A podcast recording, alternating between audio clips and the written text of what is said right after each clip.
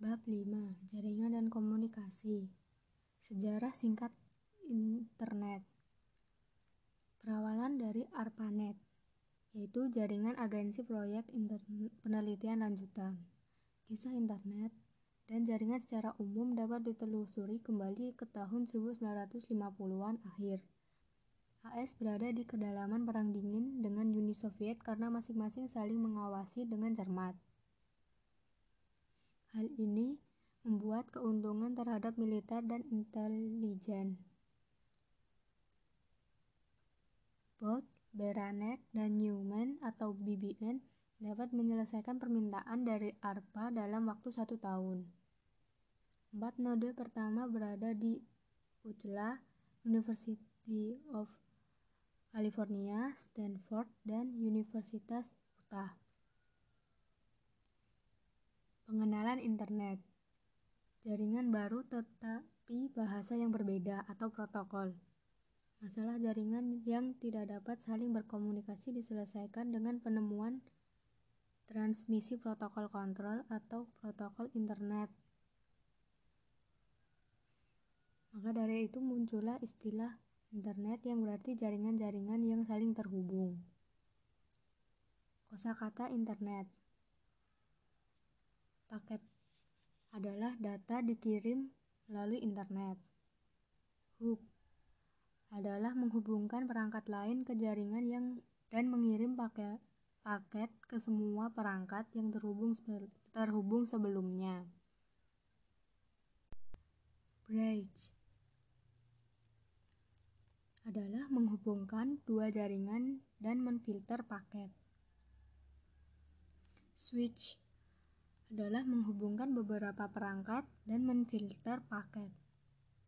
Router menerima dan menganalisis paket, kemudian mengirim ke tujuan tertentu. Alamat protokol internet atau IP adalah nomor unik yang mengidentifikasi perangkat. Nama domain adalah nama umum untuk situs web sehingga tidak perlu mengingat nama alamat IP. Domain name system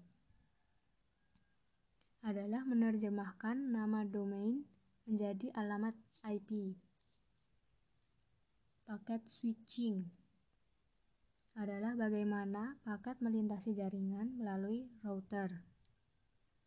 Protokol adalah kumpulan aturan yang memungkinkan perangkat untuk bertukar informasi.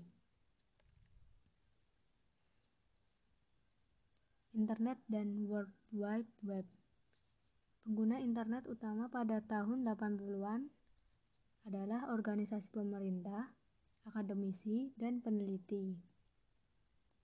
Didorong oleh pengguna email. Proyek World Wide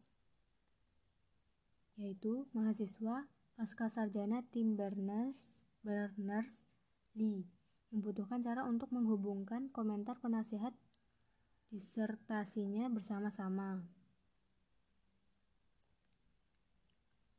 1993 browser Mosaic memungkinkan kombina, kombinasi teks dan grafik.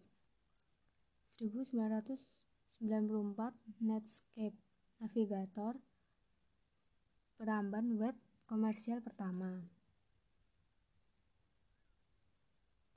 Gelembung.com National Sky National Science Foundation atau NSF dikelola hingga awal 1990-an. NSF membatasi usaha komersial dari internet.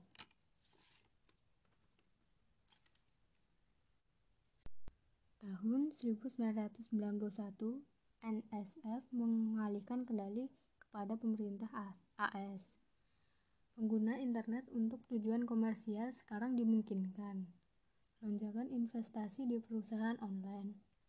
Investor memahami e-commerce akan sangat menguntungkan. Model bisnis yang buruk menyebabkan kegagalan yang meluas. 2000 sampai 2001, banyak perusahaan internet bangkrut.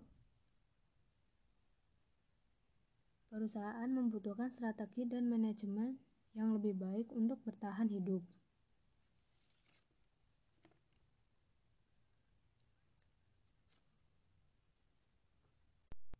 Web kedua, pengguna dapat berkomunikasi dengan situs web dan satu sama lain.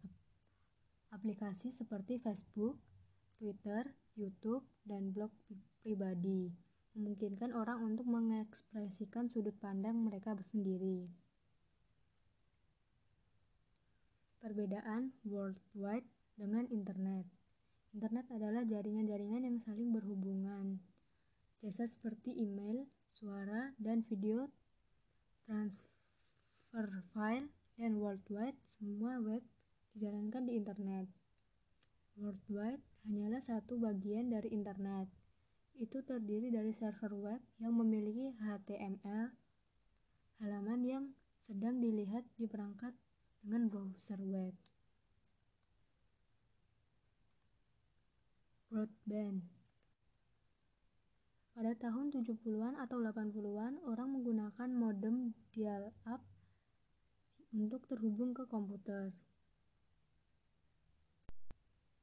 Broadband mengikat saluran telepon.